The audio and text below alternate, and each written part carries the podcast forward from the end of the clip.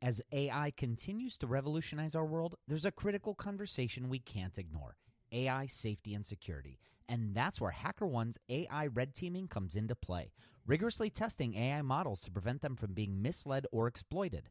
HackerOne employs over 2 million ethical hackers, and 750 of them specialize in prompt hacking and other AI security and testing. So HackerOne isn't just theorizing, they're actively safeguarding AI's future. Just recently, a team unearthed over 100 vulnerabilities in just two weeks.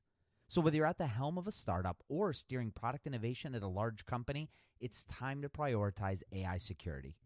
Visit hackerone.com slash AI for more. Again, hackerone.com slash AI.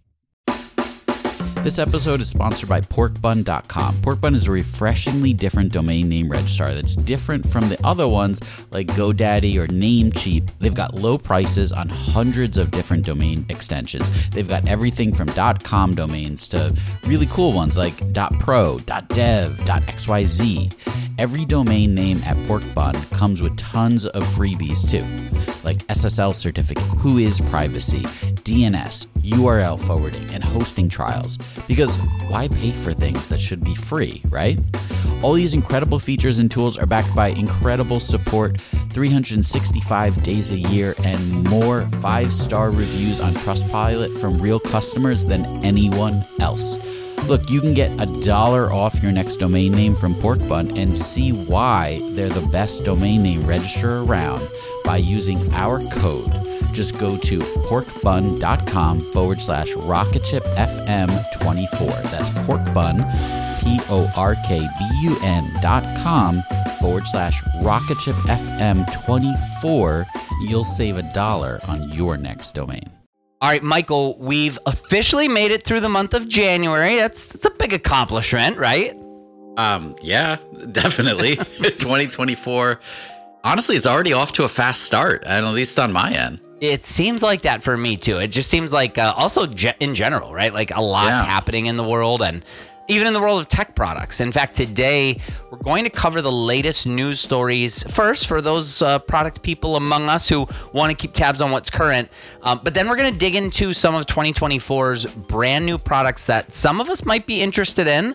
Um, we're going to cover some of the more notable products that were at this year's Consumer Electronics Show, which took place in Las Vegas uh, just earlier in January. All of that after we roll this intro. Before we get into it all, first, let's hear from today's sponsors.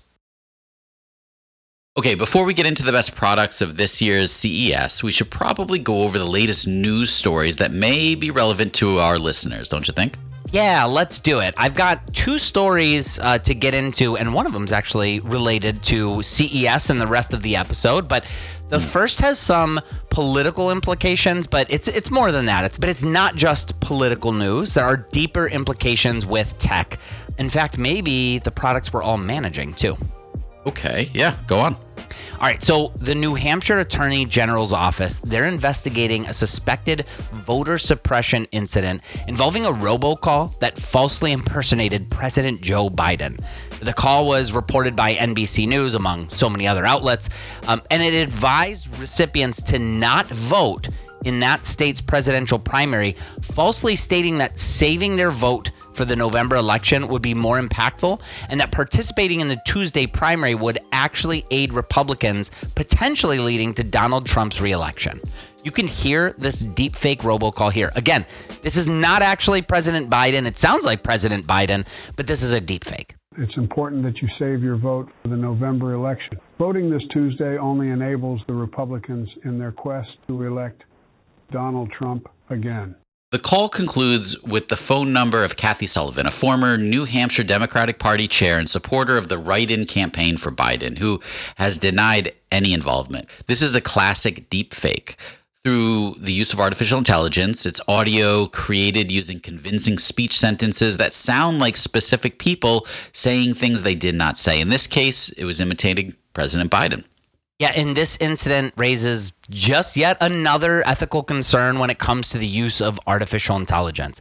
As product people, we might not necessarily be dealing with political campaigns. Uh, our products may have nothing to do with the participation of democracy. Maybe some of them do, right? But stories like these, they still matter. They absolutely can still impact our work. Uh, don't you think, Michael? Yeah, absolutely. I mean, there's a lot of new edge cases now, and maybe not even edge cases in some in some regards to the technology that we build that we need to consider. We used to be building CRUD apps, right? And so everything was kind of straightforward. Uh, there was some complication with user generated content, but now it's our applications that are doing the generating, and thus we're responsible for that output. And this is a perfect example. They use some voice, uh, AI voice technology application to create this and to execute it. Are they responsible? Right? Uh, did did this was this the use case that they wanted their technology being used for? There's a lot of questions that that really do need to be answered. And how do we stop it? How do we regulate this type of activity? Yeah, it's a good point. And a lot of the conversations up until now, they've been hypothetical, but here we are, right? Like this is a yeah. robocall imitating President Biden. It may have had some implications on that primary. I don't know. You know, I don't, there could have been people that heard that and thought, oh, well, I guess I shouldn't vote. So yep. yeah, it's real world implications now. And this is the kind of stuff that, you know, before we're saying, hey, what if this happens? Now it's happening. Yeah, absolutely. And um, we need to move quick. And I think we need to move faster than we have in the past to really set some guardrails on this because it's going to get wild. Yeah. Um, and I don't think we're going to like the output of it. Well, I have one more news story to share, and this one has to do with physical products. Um, so, the early part of the year, you know, it's already been marked with significant product launches within consumer tech. Uh, both Apple and Samsung, they both introduced notable devices.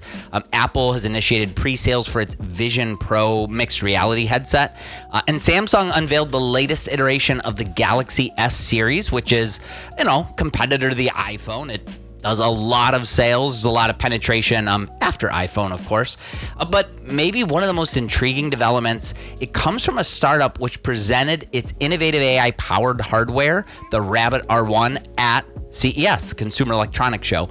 And later in this episode, again, we're going to cover some of the more notable tech products that were showcased at CES. But this one in particular, I thought it'd be good to call out early. And again, you know, kind of right along the lines of AI in terms of the theme here. Yes, it's definitely relevant. It's the latest AI meets consumer tech. The R1, developed in collaboration with Teenage Engineering, stands out for its minimalist design and approach to technology, contrasting with Apple's Vision Pro, which seems pretty intriguing, but is probably anything but minimalistic. The R1's design ethos seems to resonate more with the expectations of future generations for their technology, prioritizing simplicity and intuitive use over these kind of overwhelming user interfaces. Yeah, and to explain what this thing looks like, the Rabbit R1, it fits in the palm of your hand. It almost looks like a miniature version of a slim down retro TV. Like you're you're looking at it, there's a screen there, but kind of looks like a toy TV in a way. But its purpose is to use AI to perform a wide range of smartphone like functions through natural language queries, including playing music, booking flights, providing directions.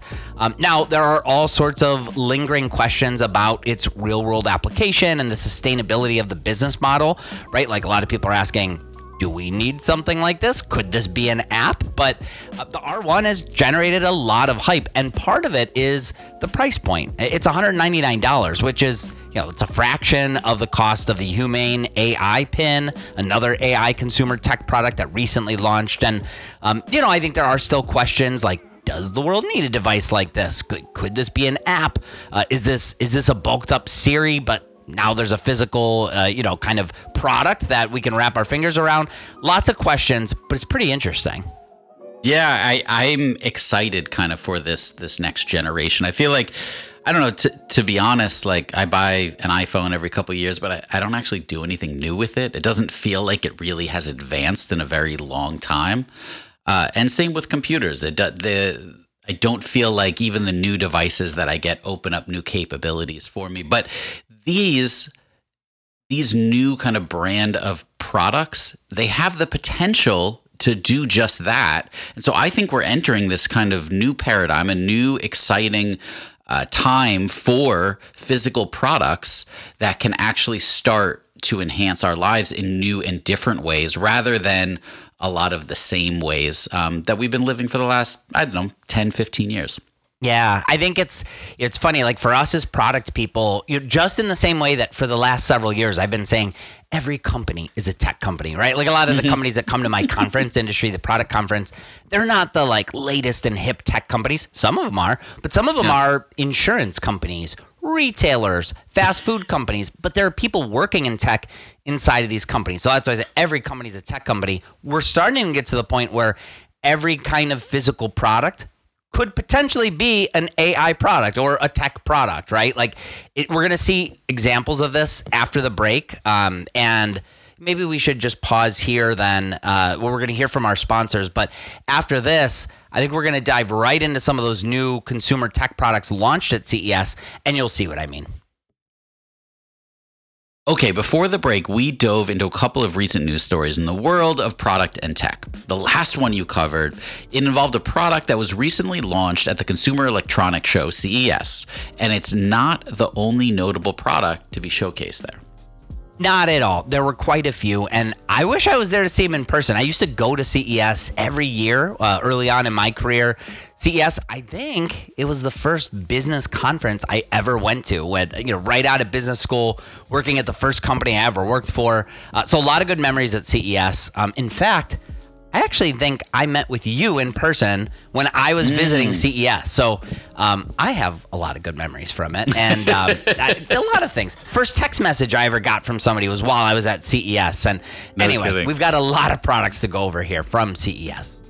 Okay, well, let's go over some of these products that stood out this year. Um, where do you want to start? Well, how about with the Samsung Music Frames? A lot of people might be familiar with the Samsung Frame TV.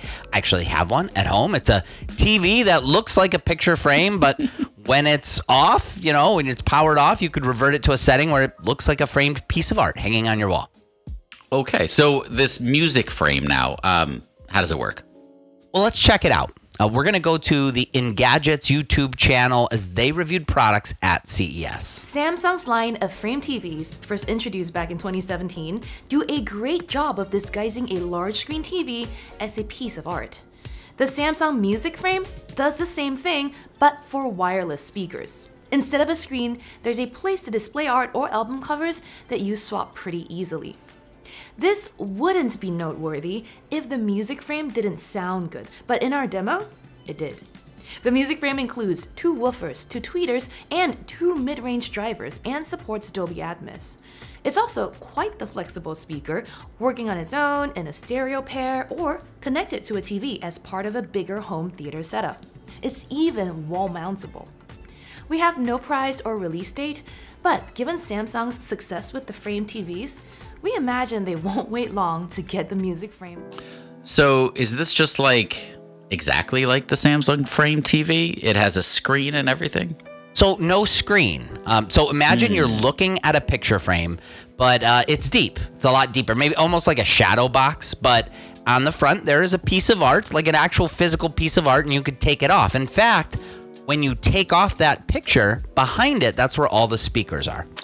Ah, okay. So when you're not using the speaker, It doesn't look like an unused speaker. It just looks like a piece of art, just on a desk or on a shelf or wherever you might put it, right in your living room. okay, yeah, I I can see that working. Just like the Samsung Frame, um, it's also become really popular.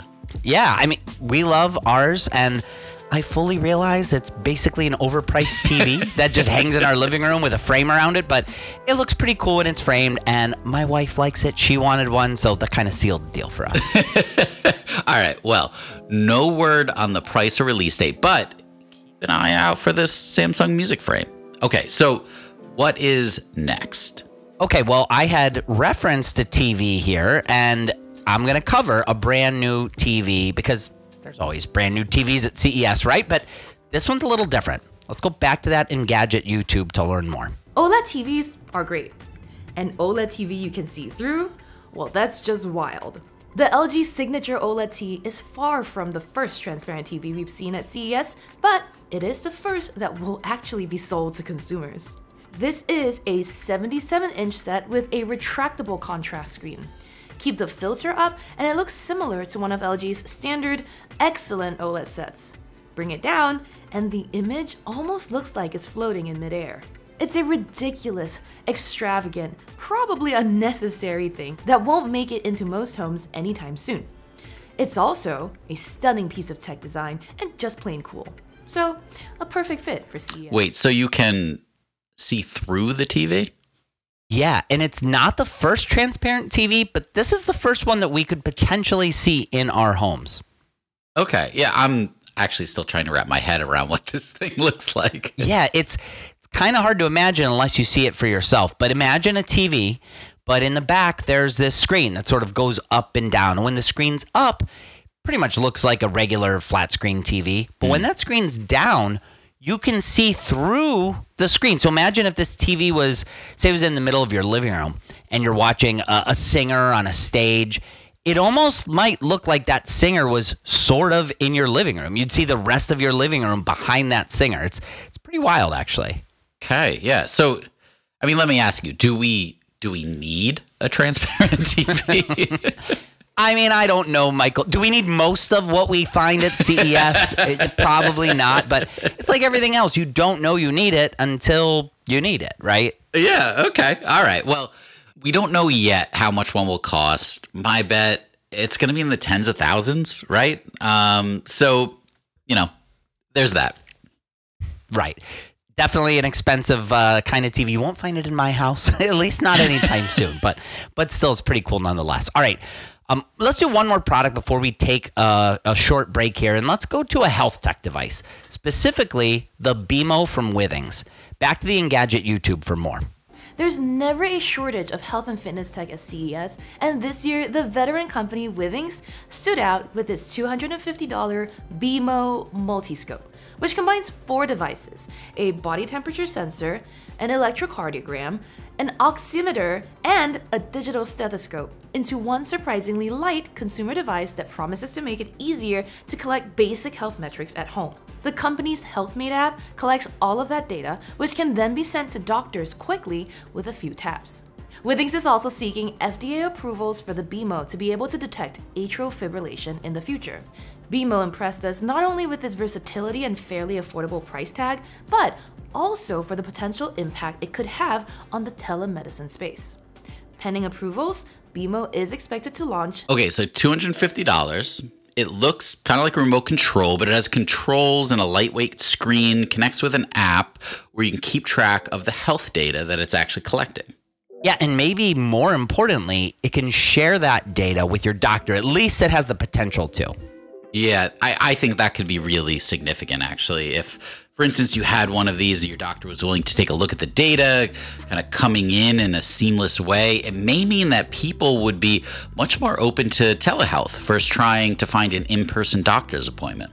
Yeah, and that's the big thing with health tech, right? Is outcomes. And so, Yep. could this lead to better outcomes? And it might, right? Like if I could get in front of a doctor faster, or maybe there's cases where I want to go to a doctor, but it just seems too complicated. I, it's happened in the past for me, right? Where I've tried to get an appointment, but you know you can't get in for months, or you have to go to a whole other side of town, and then you say, ah, the heck with it, you know, never mind. But but what if it was something serious, right? So if you could end up seeing a doctor faster virtually and they actually have access to your health data so it's a, a lot more of a useful appointment than if you know you were just virtually chatting with them without that data uh, you could have more peace of mind you could you know end up getting better outcomes overall right Yeah, it's definitely an interesting product. I, I like it. Um, so we've got a couple more coming up from CES right after a quick break.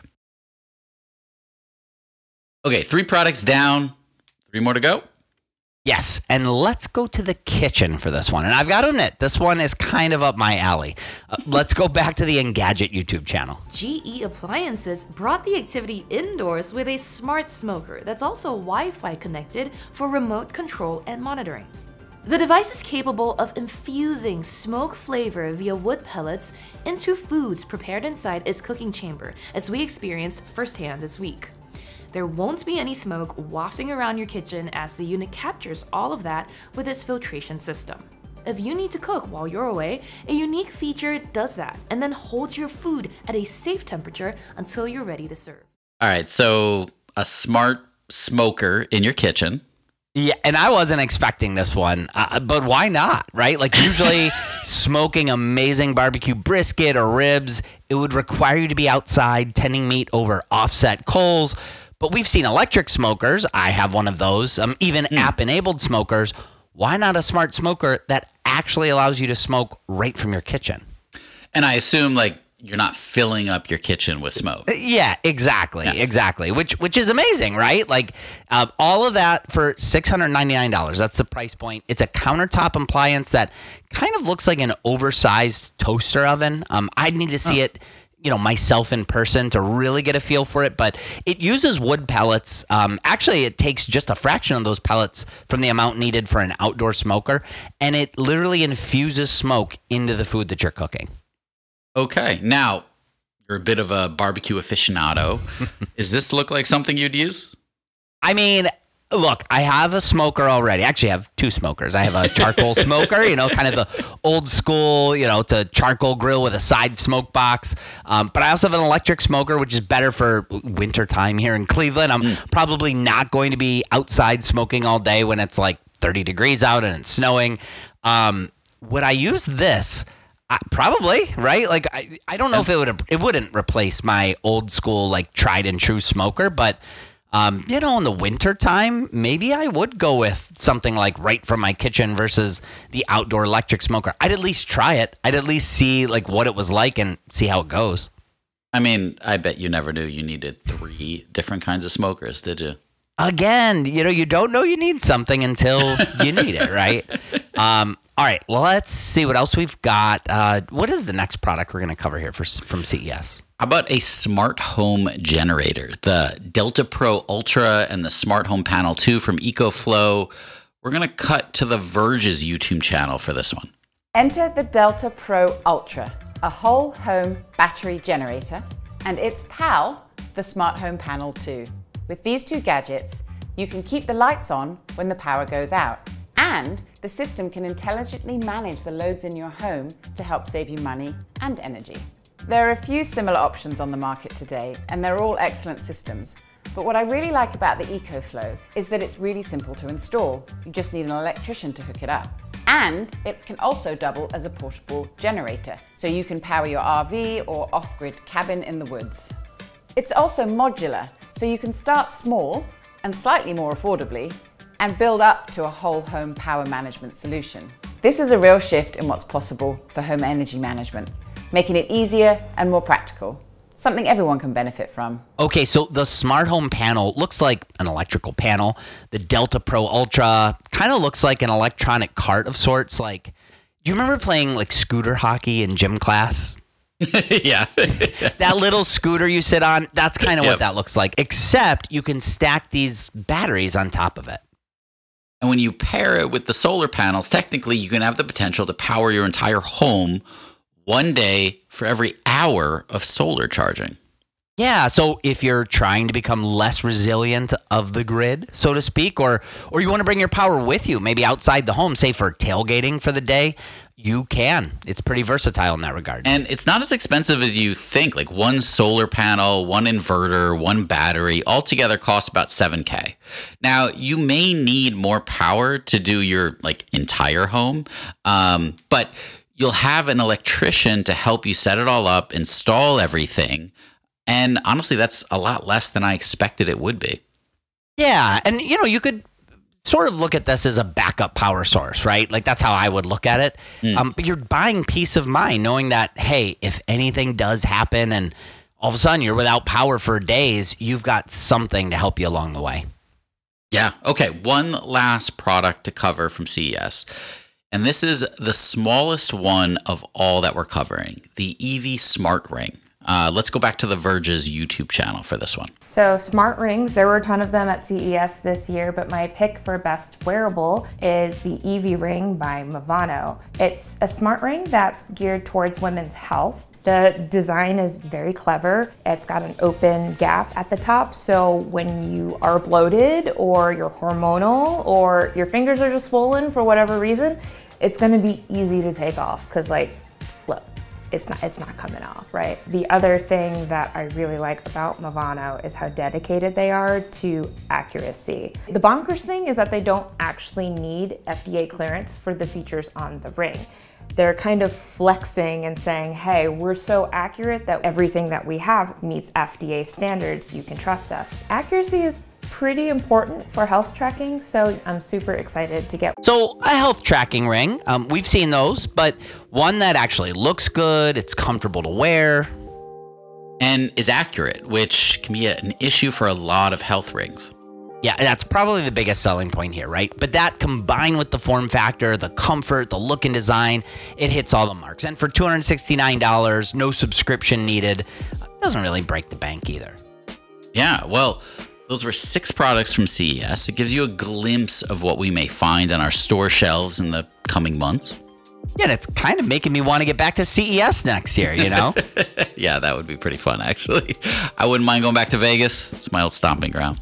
Yeah, well, maybe we'll have to make that happen in the future. Maybe we could do a live rocket ship episode there sometime. Um, I don't know, but it's going to wrap things up for today. So, for Michael Sacca, I'm Mike Belsito, and this is rocketship.fm.